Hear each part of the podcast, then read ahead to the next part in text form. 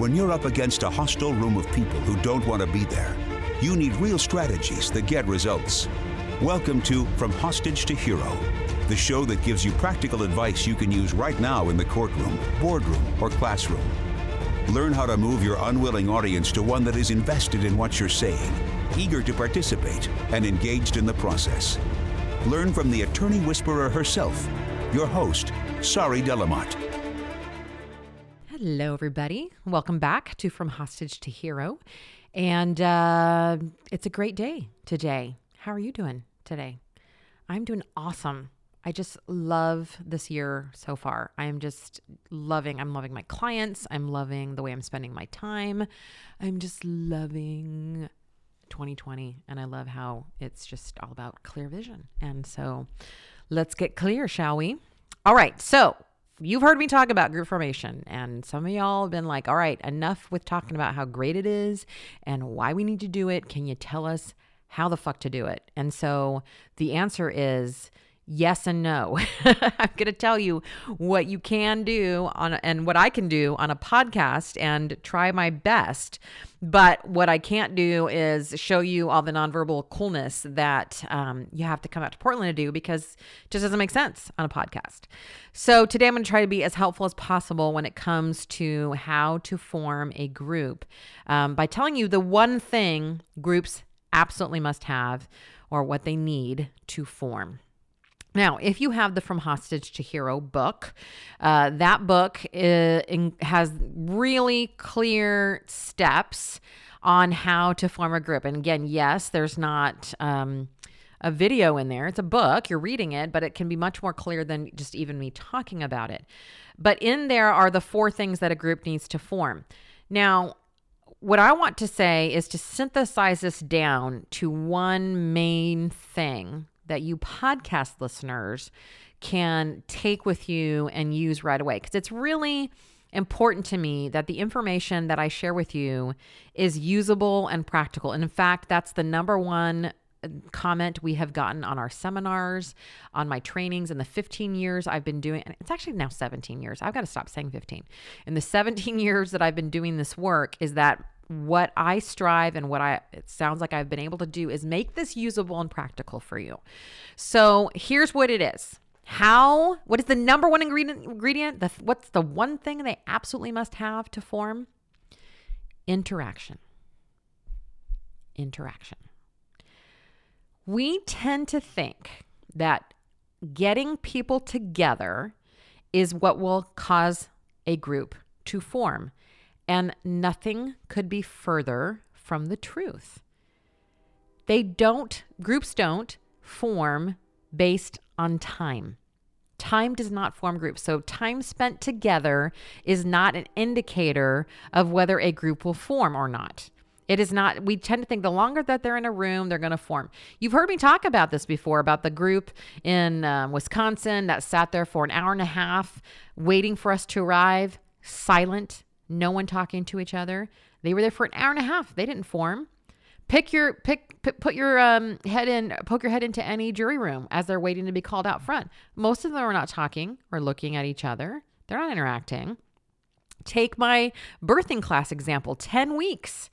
I'm getting together with my husband and nine other couples, or maybe it was seven other couples. There was eight of us.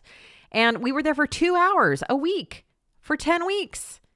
Group never formed. Why? There was a lack of interaction. Think about this in terms of your juries.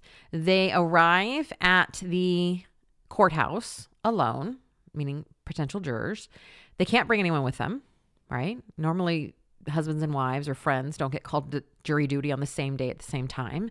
If it does, that's a random occurrence. And so they come alone. And then they go and they get their little sticker and they sit in that room and they don't know anyone. Now, there are some friendly souls that look around and try to start a conversation, but most people are annoyed by that at the very beginning. They're kind of like, yeah, I'm here to do this thing. Stop talking to me. I'm going to get some work done or I'm going to read my book or whatever. So there's no interaction back there. Then we bring them out into the courtroom. And now the attorney stands up and starts asking individuals questions. And so now it becomes what should be a group activity becomes an individual activity that is enacted in front of a group. Think about that. Those are two different things. Their group activities must have group interaction. Jury selection normally does not. We think that we are going in and we're going to do a group activity. It is not a group activity when you are interacting with jurors one by one while other people watch. Not only is that not interaction, it's creepy. I mean, just think about how we've set this up.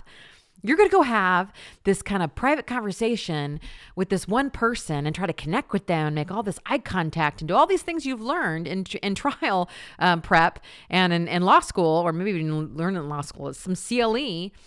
And you're going to do this one on one, and all these other people are going to be watching. It's just no wonder jurors hate it. No wonder you hate it. I mean, this is just fucked up my peeps. This is not the way that we must run this situation.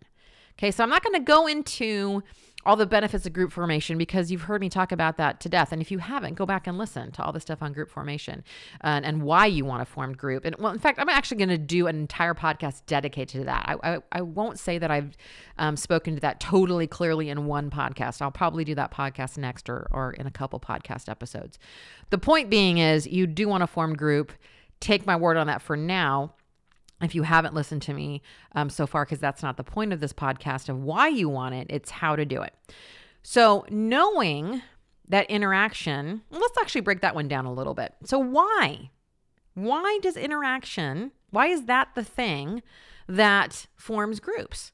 Well, because if you go back to the nonverbal level of group formation, groups form when they're doing four things. These are the four things I just mentioned in the book. When they're looking at each other, when they're talking to each other, when they're doing things together, when they're breathing together. Those are the four nonverbal indicators of whether a group is formed and also how to form a group. Okay? People need to be looking, talking, doing, and breathing together. Now, you know this without me having to pull out the science and all that stuff. I mean, think about the greatest dinner parties or parties in general that you've been to. It was with someone who was a great host that introduced people to each other. There was a lot of interaction. Now think about the the ones that you went to that were a nightmare. You stood there with your glass of wine, you don't know anybody, no one's really talking to each other. It's kind of cold and stilted. Feels a lot like voir doesn't it? Groups form through interaction a, a, adult sports league gets started, right? Y'all show up the first day. It's a little bit awkward and and weird, and and the coach goes over the rules, and you get going, and you get playing, and you do that for a couple weeks, and boom, groups form. They're going out and they're having drinks. Why? Because you're having to look and talk and play and and and run plays together and all those other sporty things I don't know terms for, but you know what I'm saying. The point is, is that you're interacting with each other. Okay.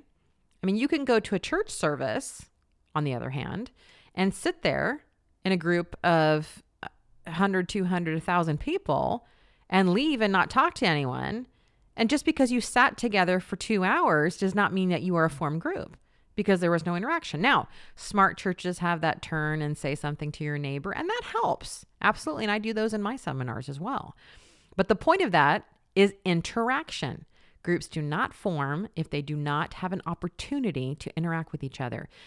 Put that in your back pocket right now and never forget it because if you want to be a top notch trial attorney, you're going to have to get good at group dynamics. And I don't mean just navigating the dynamics, I mean getting the group to form in the first place. In fact, there are no dynamics to navigate unless you form the group in the first place because a gathering of individuals does not constitute a group, right? The group has to be looking, talking, doing things, and breathing together to be an actual group. So you've got to get them interacting. So, because we can't really talk about the nonverbal stuff here, um, we can, and I might in future podcasts, but here I want to really nail this idea of interaction with you.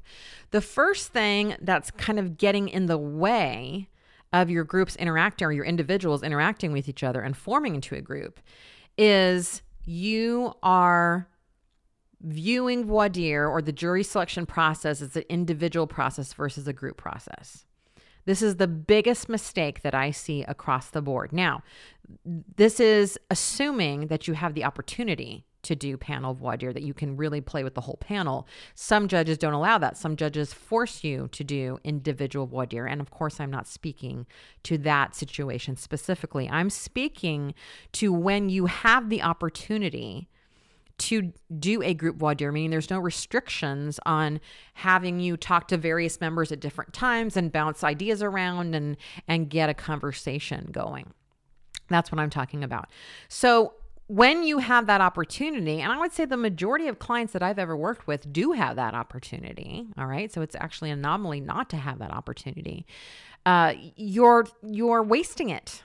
You're pissing it down the drain because what you do is you go in there again because of all of your training and you set your sights on the individual jurors and you try to make the individual eye contact you try to make the individual connection you try to make the individual rapport and what you're doing inadvertently is causing the group to remain unformed just by having an individual juror focus. Listen, this isn't about individuals. If you go back a couple podcasts, I talked about how it's not about really your even your ideal juror, it's about your ideal group, meaning that the the big fear with so many of you is that when you find your ideal juror, you're going to want to hide them because then the defense is going to figure out who they are and kick them off. And two podcasts ago, podcast episodes ago, I said you shouldn't have to worry about that because if you get your group formed, they will form into the ideal group if you know how to do this right and you've got your principles and you've got them rallying around the ideas in the case. And therefore, the defense can throw off as many people as they want, but the group dynamics formed. And once formed, that is really hard to shake. So when you go in and you focus on individuals instead of spending your time getting the group to rally around ideas, getting the group to discuss things, you are thwarting yourself. You are you are preventing the group from forming by having that individual approach. I mean, think about how ridiculous this would be if and this is a really great example, I think. If think about the soccer game, right? And the, the coach during the game tried to manage individual players and just connect with them. No, he's constantly or she's constantly looking at how the group is interacting on the field and making adjustments. And yes, they call out um, specific instructions or or things during during practice for individual members, but it's all within the context of how the group is acting with each other. It would be ludicrous for them just to focus on one person at a time. The whole game would fall apart. But that's what you guys do. You go in there and you start to focus one at a time, one at a time, one at a time. Then we get, you know, halfway through and then we are out of time. You're like, I didn't even get to talk to everybody. Yeah, because you're trying to have these individual relationships. That's not the point of voir dire. And I know you've been trained that. And so I don't fault you for that. What I'm trying to do in this podcast and in my work is to show you another way, an easier way, a more fun way, quite frankly, because it is so much fun to get the group going and get them rallying around an idea. It's like one of those great dinner parties where the conversation can go on forever. Instead of the dinner parties where everyone's talking to their neighbor and no one's talking amongst themselves in terms of the group. So that's what we're after. So switch your focus from individual to group dire. By the way, when they go back in the verdict room, are they going to be doing an individual activity or a group activity? A group activity. So, why on earth wouldn't we start them working with each other and interacting with each other early and often? Where half of our job, if not more, is to prepare the jurors to do the job that they're there to do. That's really what they want from us. They want to know what do I have to do and how do I do it? Well, you know how you do it? You work with your fellow jurors toward an, an intended outcome.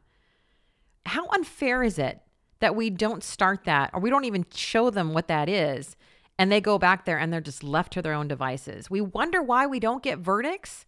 Listen, the easiest thing to do is nothing.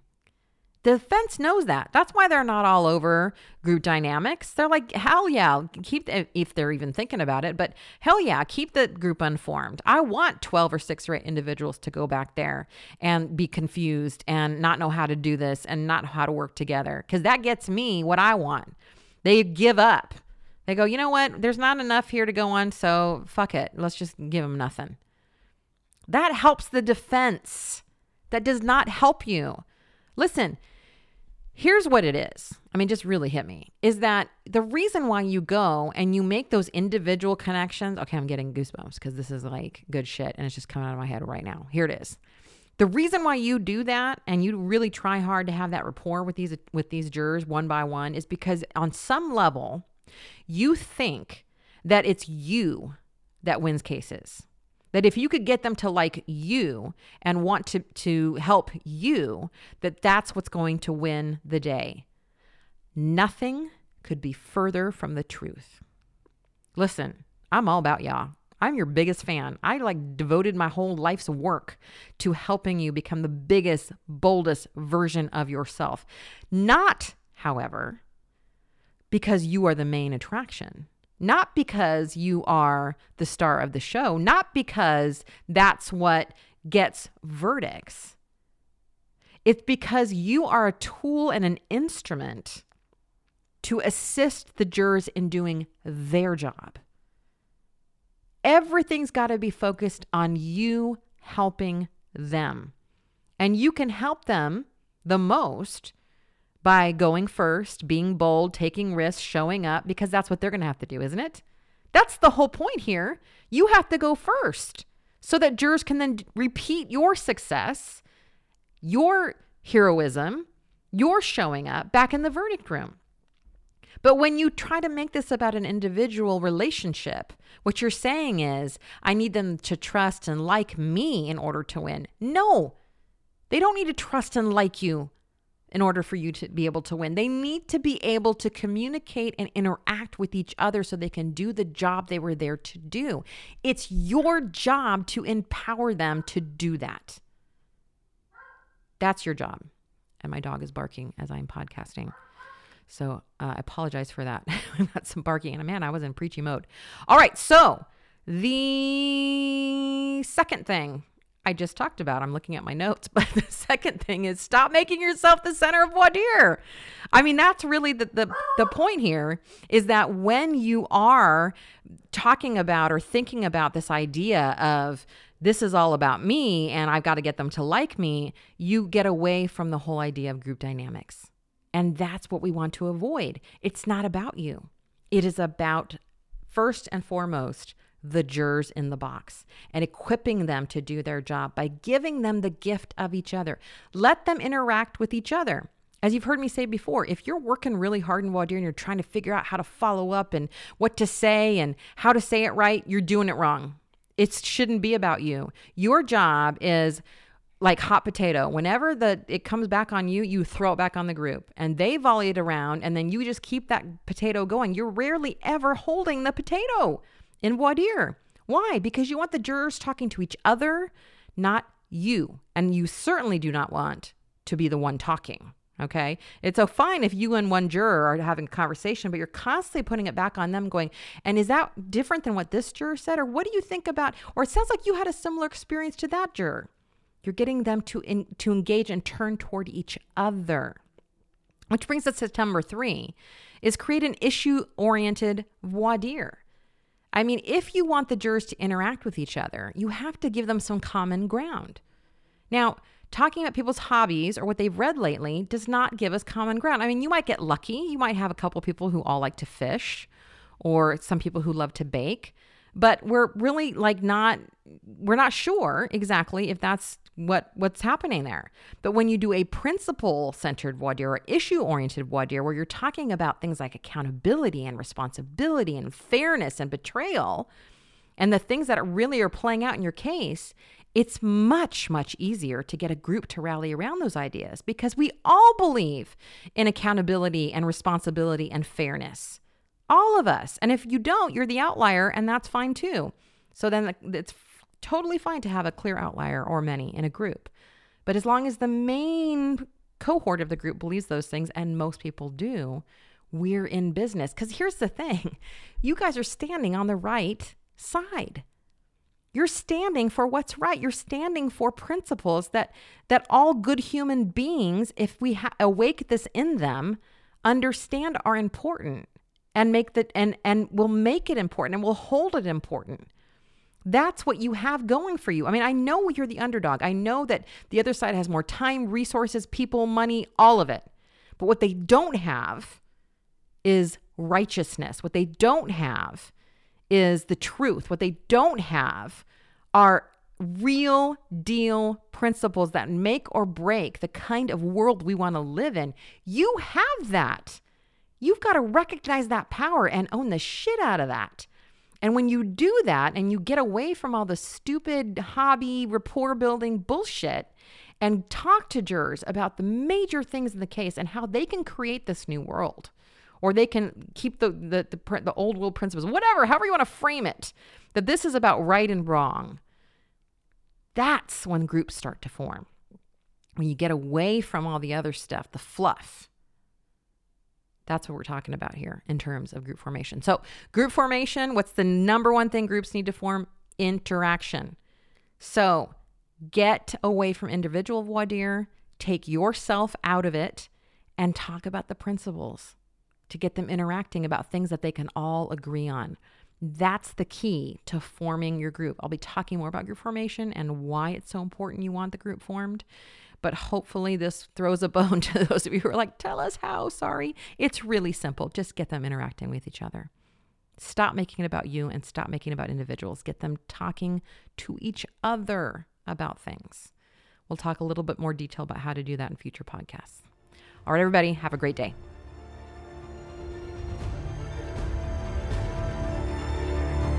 That's it for this episode of From Hostage to Hero. But head to our website, saridlm.com, for other must have resources from Sari Delamotte.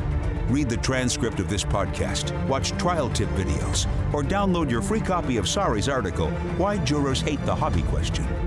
We're glad you joined us today, and until next time, remember that to lead a hostage to freedom, you must first free yourself.